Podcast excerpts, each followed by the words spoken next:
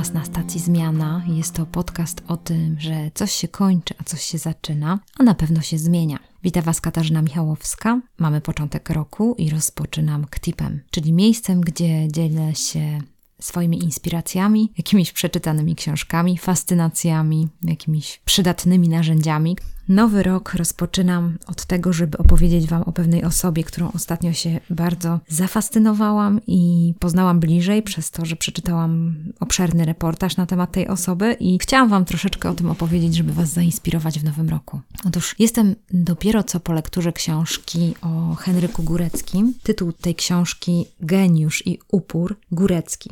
Pierwsza pełna biografia kompozytora, który wyprzedził epokę. Autorem książki jest Maria Wilczek-Krupa, która już wcześniej pisała książkę o Kilarze, a teraz zdecydowała się na to, żeby napisać o Góreckim. Ten reportaż jest ciekawy, bo to jest taki splot różnych opowieści, ponieważ Górecki był z takim człowiekiem z krwi i kości realnie o tym opowiadają. Trudne ma zadanie taki autor, żeby nie pisać jej na klęczkach, ze względu na to, że jest to osoba, którą ludzie znają, jeszcze pamiętamy o niej, ma wielkie dokonania i tak naprawdę, żeby zobrazować jej charakter, trudno jest się odłączyć od, od dokonań tej osoby. No a myślę, że naprawdę autorce się udało i dlatego wydaje mi się, że się tak zafascynowałam tą postacią Henryka Góreckiego. No powiem szczerze ze wstydem, że nie znałam go, nie znałam też ze względu na to, że nigdy nie wpadły mi w ręce jego utwory, utwory, jego muzyka, ale naprawdę polecam książkę. Tak samo jak pamiętacie, opowiadałam wam o Heizerze i też byłam zafascynowana tą, tą postacią. To teraz po prostu Henryk Górecki króluje w moim domu, też jego utwory. Ale o co chodzi? Słuchajcie, no Człowiek urodzony w latach jeszcze przedwojennych, w 1933 roku, na Śląsku, nie z jakiejś inteligenckiej rodziny, która mogłaby powiedzieć, że tutaj, prawda, mamy pomysł na ciebie, będziesz muzykiem ze względu na to, że taka jest tradycja rodzinna. No nic takiego, słuchajcie. No ta przyszłość, która była przed Henrykiem Góreckim, to było albo bycie górnikiem, albo bycie kolejarzem. Więc tak naprawdę Henryk Górecki nie miał wielkiego tutaj jakiegoś manewru mimo to, że było tak, że jak miał dwa lata, zmarła jego mama, jest pianino, które stoi w domu, ale które ojciec nie pozwala mu dotykać. On bardzo chce grać na tym pianinie, czasami tam plumka na tym pianinie, jego siostra gra na tym pianinie, ale nie wiadomo dlaczego to jest właściwie takie niewyjaśnione w książce, dlaczego tak było, dlaczego rodzina najbliższa nie pozwoliła Henrykowi Góreckiemu grać na tym pianinie. Mimo to, że, że tak jest, on, on miał ciągle tą fascynację i takie, takie przekonanie, no coś miał w sobie takiego, że, że ta muzyka go ciągle pociągała. Mimo to, że rodzice wcale go nie zachęcali do tego, nie miał warunków do tego, żeby się rozwinąć w tym temacie. O tyle plus, że ojciec zapisuje go na lekcję, na lekcję skrzypiec, gdzie on uczy się u takiego bym powiedziała, może to tak się nazywa teraz domorosły grajek, taki, który inspiruje się, pisze muzykę z tego, co widzi, słyszy, więc to jest tak pierwotny rodzaj muzyki, którą e, Górecki widzi, jak się tworzy i tym jest zafascynowany. Z tego powodu też później widać w jego twórczości, że ta fascynacja jest też w tych zakopiańskich rytmach i takim pierwotnym graniu, kiedy po prostu ludzie się spotykają i zaczynają wspólnie grać, szukają wspólnej melodii i tego poszukiwania i to ciągle Góreckiemu gra w duszy. Niesamowita sprawa. Ale wyobraźcie sobie, że jak Górecki ma 18 lat, to dopiero wtedy mówi ojcu: Słuchaj, tato, ja wiem, że ja chcę się uczyć muzyki, że ja chcę grać, że ja chcę komponować. I słuchajcie, idzie do szkoły muzycznej, chce tam zdać egzamin, a każdy mu mówi, że proszę pana, pan już jest za stary, Pan już nie może rozpocząć gry na pianinie. Pan już po prostu jest za stary. I słuchajcie, to jest niesamowite, że, że on nie zraża się tym. Kolejna, kolejna próba, ale nie ma jakiegoś wielkiego mniemania na swój temat. Nigdy właściwie w swoim życiu nie miał wielkiego mniemania na swój temat, miał duży dystans do siebie, ale on jednak decyduje się na to, żeby iść dalej i w końcu trafia do takiej szkoły muzycznej szafranków. Oni mówią mu, że jest jeszcze na pana za wcześnie. Niech pan najpierw pójdzie do takiej nauczycielki, niech pan zacznie grać na pianinie, niech pan się przeszkoli i wtedy pan przyjdzie do nas. I oni biorą go pod swoje skrzydła i uczą go gry na pianinie, i w taki sposób też on rozwija swoje skrzydła, później idzie dalej w tą edukację muzyczną, też zaczyna pokazywać swoje utwory, pisze pierwsze utwory, zaczynają jego utwory być grane i, i tak dalej, i tak dalej. Ta jego, później ta jego kariera rozwija się. Poznaje też na studiach swoją żonę, to wszystko zaczyna iść do przodu. Jedną z rzeczy ważną, którą pominęłam, jest taka, że kiedy Górecki ma ma 6 albo 5 lat, teraz dokładnie nie pamiętam. Otóż jest bardzo ślisko na podwórku,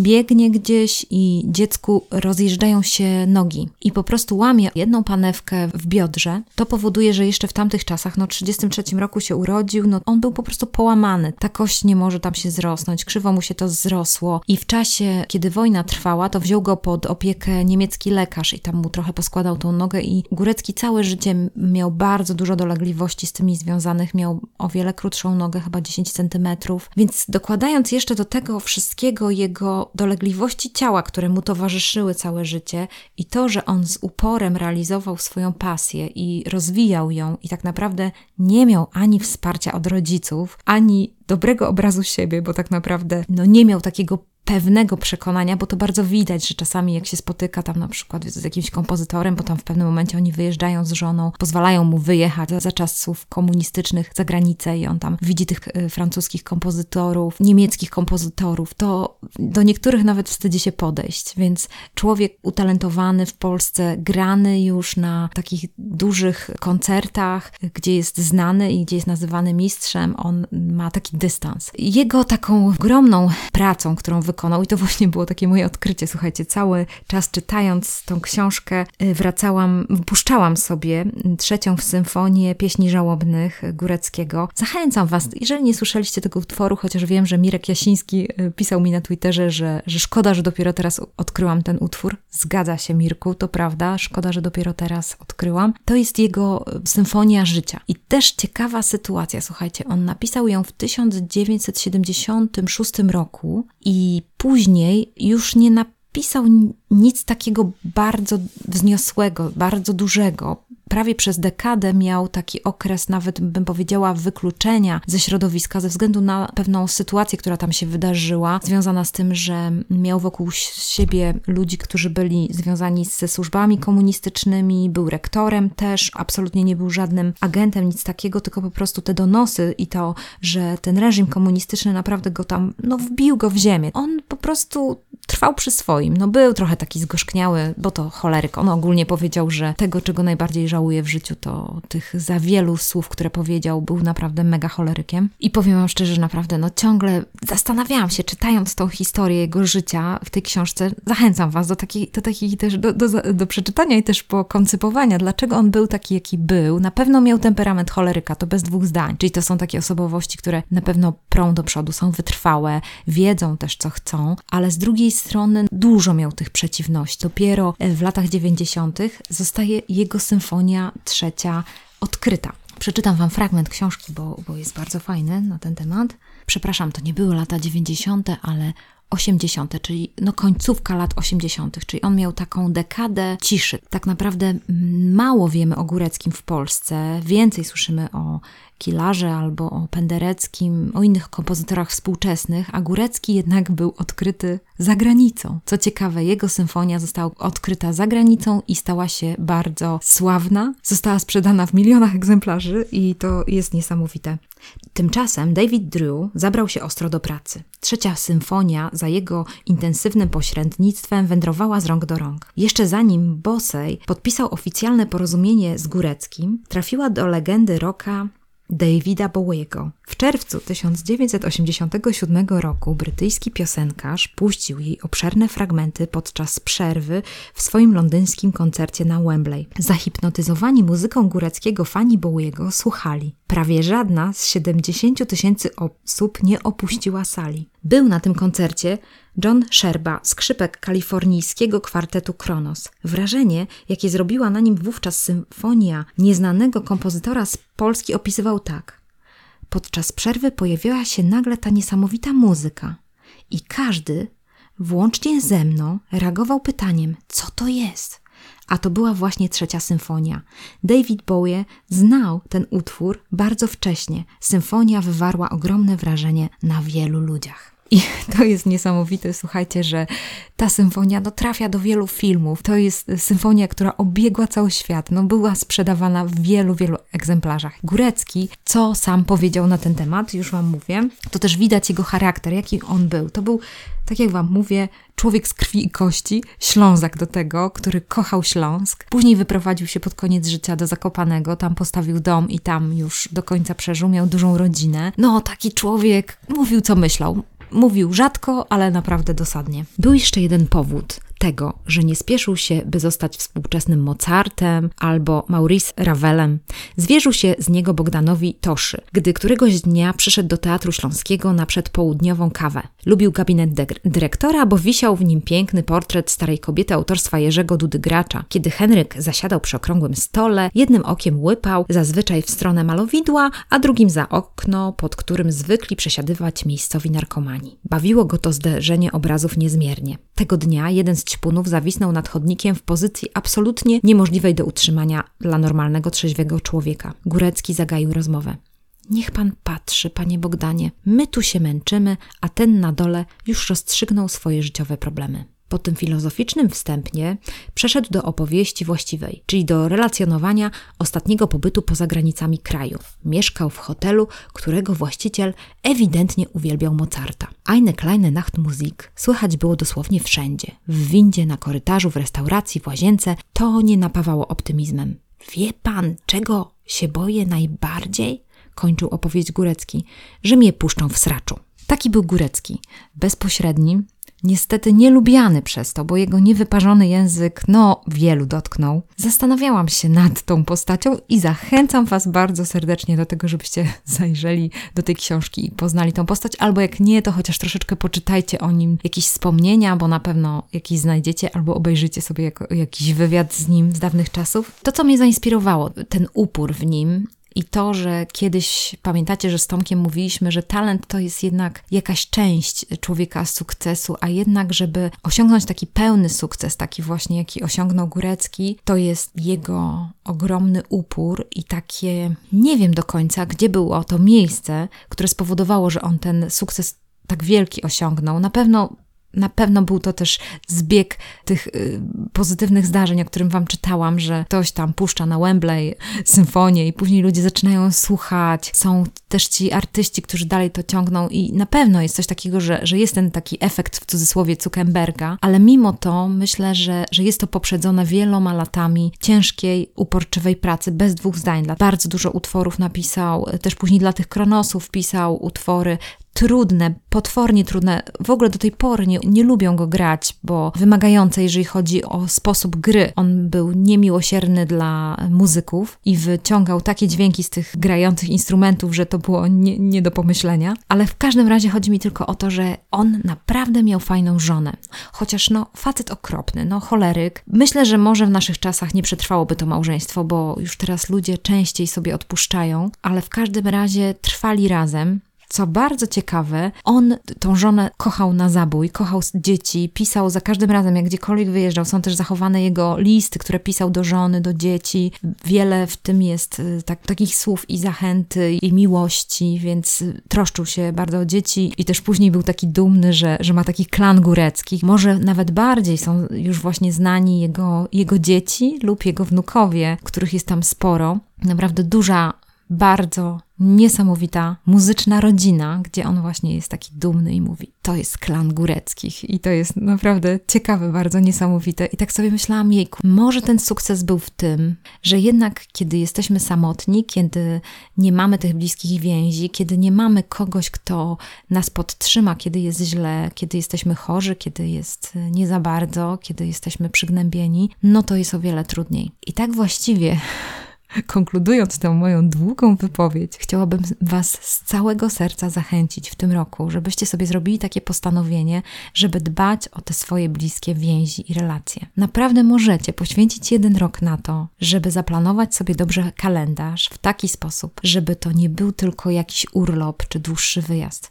żeby to były regularne spotkania, takie w cztery oczy, gdzie odkładacie telefony i możecie budować bliskie więzi, bliskie relacje z tymi waszymi bliskimi osobami. Pamiętajcie o tym, że to naprawdę jest fajne i fajne dla tych ludzi, którzy Was kochają i fajne dla Was. Te bliskie więzi, jak zgubimy, i tak sobie myślałam o tym Góreckim, który był no niesamowitym kompozytorem, ale naprawdę był blisko ze swoją rodziną. Miał te więzi, nie umierał sam. No byłam pełna podziwu, pełna podziwu, wiecie, tak myślałam sobie o takim, no takim jakimś spełnieniu, takim jakimś sensie jego życia.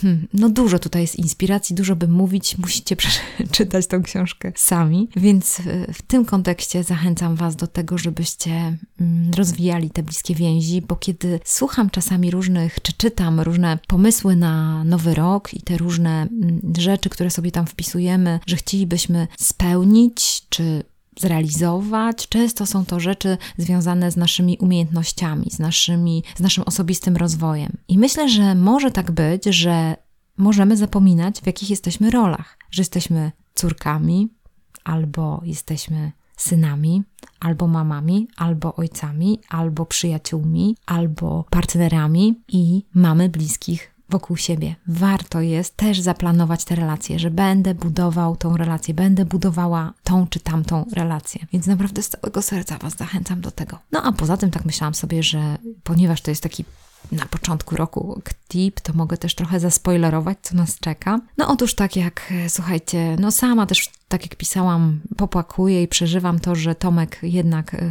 wsiadł do swojej drezyny na stacji zmiana, jest już tam, gdzie sobie przewidział, gdzie sobie wymarzył, no ale my, tak jak Wam mówiliśmy, nagraliśmy trochę odcinków do przodu, więc mam trochę różnych, przeróżnych, bardzo fajnych rozmów nagranych, więc co mogę Wam powiedzieć, co nas czeka, żeby troszkę zapowiedzieć, zrobić taki teraz spoiler. W każdym razie, no, zrobiliśmy y, ciekawą rozmowę z Weroniką Pychalską z takiego portalu Roślin Nie Jemy. Rozmawiamy na temat jedzenia roślin, ale nie tylko, bo tam Tomek trochę też y, ma różnych uwag co do tego, y, co do jedzenia mięsa nie jedzenia mięsa, więc bardzo fajna dyskusja się toczy. Następnie mamy historię Maćka Kamińskiego. No słuchajcie, Niesamowita historia. Facet, który był dyrektorem, który po prostu taki korpoludek przez prawie 20 lat, sabotował sam siebie. Też mówi dlaczego to się stało, że sabotował siebie w firmie po to, że chciał odejść, już nie, nie był w stanie wytrzymać tych korporacyjnych y, sytuacji. Jakoś to nie pasowało do niego i zdecydował się na to, żeby pójść na swoje i robić organizację pozarządową. Zajmuje się teraz pomocą małżeństwom. No to jest szok. Takie przebranżowienie, że ja nie wiem, jak, on, jak mu to mózg wytrzyma. No i to też słychać w naszej rozmowie. No chłopak jest naprawdę cały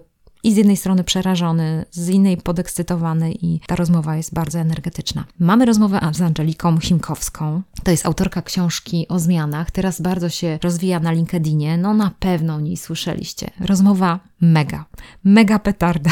Tuż za Angeliką Chimkowską czeka na nas następna petarda. Otóż y, zaprosiliśmy na stację zmiany Arlenę Witt. To jest youtuberka, która ma swój kanał po cudzemu. Niesamowita osoba, ciekawa też droga jej osobistego rozwoju. Opowiada więcej o tym. Możecie ją lepiej poznać, te osoby, które już ją znają przez kanał czy przez Instagrama. Mogą też lepiej ją poznać przez, y, przez to, że ona więcej opowiada o sobie. Bardzo fajna rozmowa. Następna, słuchajcie, rozmowa z Kasią Szymielewicz. Kasia Szymielewicz jest panoptykonie, pracuje w takiej organizacji pozarządowej, no też dużo nam opowiada o tych pozarządowych sprawach związanych z bezpieczeństwem i jak oni na to patrzą, jakie tam mieli pomysły, bardzo fajne. Następna, z którą rozmawialiśmy osobą, to jest Basia Piórkowska. Napisała Szklankę na pająki. No ja z Basią Piórkowską w cudzysłowie mieszkam w moim sercu tutaj na Zaspie, ze względu na to, że ona napisała Szklankę na, na pająki właśnie o Zaspie. Dużo będziemy mówić o tej książce, o, o tym, jak to jest być pisarzem i o wielu innych filozoficznych sprawach, jak to zwykle bywa w naszych rozmowach na stacji Zmiana. I słuchajcie, ostatnio nagrałam rozmowę z Jarosławem Makowskim. Jest to filozof, teolog, humanista, no na wskroś, szkoła tischnerowska. Bardzo mi się podoba jego podejście do polityki, do życia, do um, takich ruchów społecznych, ruchów miejskich, gdzie on uważa, że ta etyka jest bardzo ważna, kręgosłup moralny bardzo ważny solidarność bardzo ważna, ale z drugiej strony pomoc, myślenie o innych, o potrzebujących i zaangażowanie. To, co on podkreśla, to też właśnie zaangażowanie. Ciekawa, inspirująca rozmowa. No a poza tym jeszcze mam, ojejku, tyle pomysłów i już propozycji. No chciałabym bardzo porozmawiać z panią Borejwo, to jest była burmistrz y, Pszczółek, niesamowita kobieta naprawdę. Tutaj w Trójmieście to my dużo o niej słyszeliśmy, więc już jesteśmy prawie, że omówione. No też mam pomysł na to, żebyśmy porozmawiali. Chciałabym bardzo nagrać też podcast na temat uzależnień, jak to jest, że człowiek się uzależnia od różnych rzeczy w życiu, najbardziej od, od alkoholu. Tak poza tym chciałabym więcej porozmawiać na ten temat. Więc jak widzicie, stacja zmiana się kręci, czeka na Was dużo niespodzianek w tym roku i będziecie, mam nadzieję, poruszeni, zbudowani, zachęceni, zaopatrzeni i taki jest mój cel że sama jestem na stacji zmiana, przechodzę swoje cierpienia, swoje bóle, swoje kryzysy, swoje frustracje. Wspólnie możemy na tej stacji zmiana posiedzieć. Jeżeli ktoś z Was chce wsiąść do pociągu, bo już przyszedł na Was czas, spokojnie wsiadajcie do pociągu, ale tak jest w życiu, że po prostu na tą stację zmiana się raz wraca, raz się odjeżdża, raz się znowu przychodzi, raz się odchodzi. Jedną z rzeczy, którą też miałam pomysł i chciałam się z Wami podzielić, możecie też mi napisać w mailu kasia małpastacjazmiana.pl, co myślicie na ten temat. Ogólnie, jeżeli napiszecie do mnie, to będzie mi bardzo miło, ale w każdym razie y, mam taki pomysł, że y, jak na przykład będę w Warszawie nagrywała rozmowę, to może poproszę jakiegoś kolegę, żeby też wspólnie poprowadzić rozmowę, bo wydaje mi się, że może to wprowadzić dynamikę. To fajnie jest, jeżeli będziemy to wspólnie też obserwować. Wy jako słuchacze, ci, którzy słuchacie poszczególne odcinki i widzicie te różnice, to też możecie mi dawać znać, że coś lepiej, coś gorzej, to będzie mi bardzo miło też. Myślałam, żeby w którym mieście też na przykład, kiedy będę tam do kogoś się umawiała, to żeby też na przykład poprosić może jakiegoś swojego kolegę dziennikarza, żebyśmy też wspólnie zrobili jakąś rozmowę we dwoje, bo zawsze też jest, wiecie, taka energia wtedy, że, że się tworzy, więc jeżeli tak intuicyjnie z kimś się załączę, to może być fajniejsza ta rozmowa, taka dynamiczniejsza w trójkę. Ale zobaczymy, popróbujemy. Jeżeli ktoś z Was może chciałby ze mną, może kiedyś e, zrobić rozmowę, że spróbować, żebyśmy wspólnie zrobili, to też jestem otwarta. Czemu nie? Można też spróbować. Stacja zmiana jest w zmianie, będziemy tutaj wspólnie ją zmieniali, bo tak jest w życiu, że coś się kończy i coś się zaczyna, a na pewno się zmienia. Możemy być tego pewni. Kochani, życzę Wam naprawdę dobrego roku. Czeka Was wiele niespodzianek tutaj, więc zaglądajcie tutaj, lajkujcie, piszcie komentarze. Będzie mi naprawdę bardzo miło, że będziemy wspólnie spędzać ten czas. Dzięki i do usłyszenia za tydzień.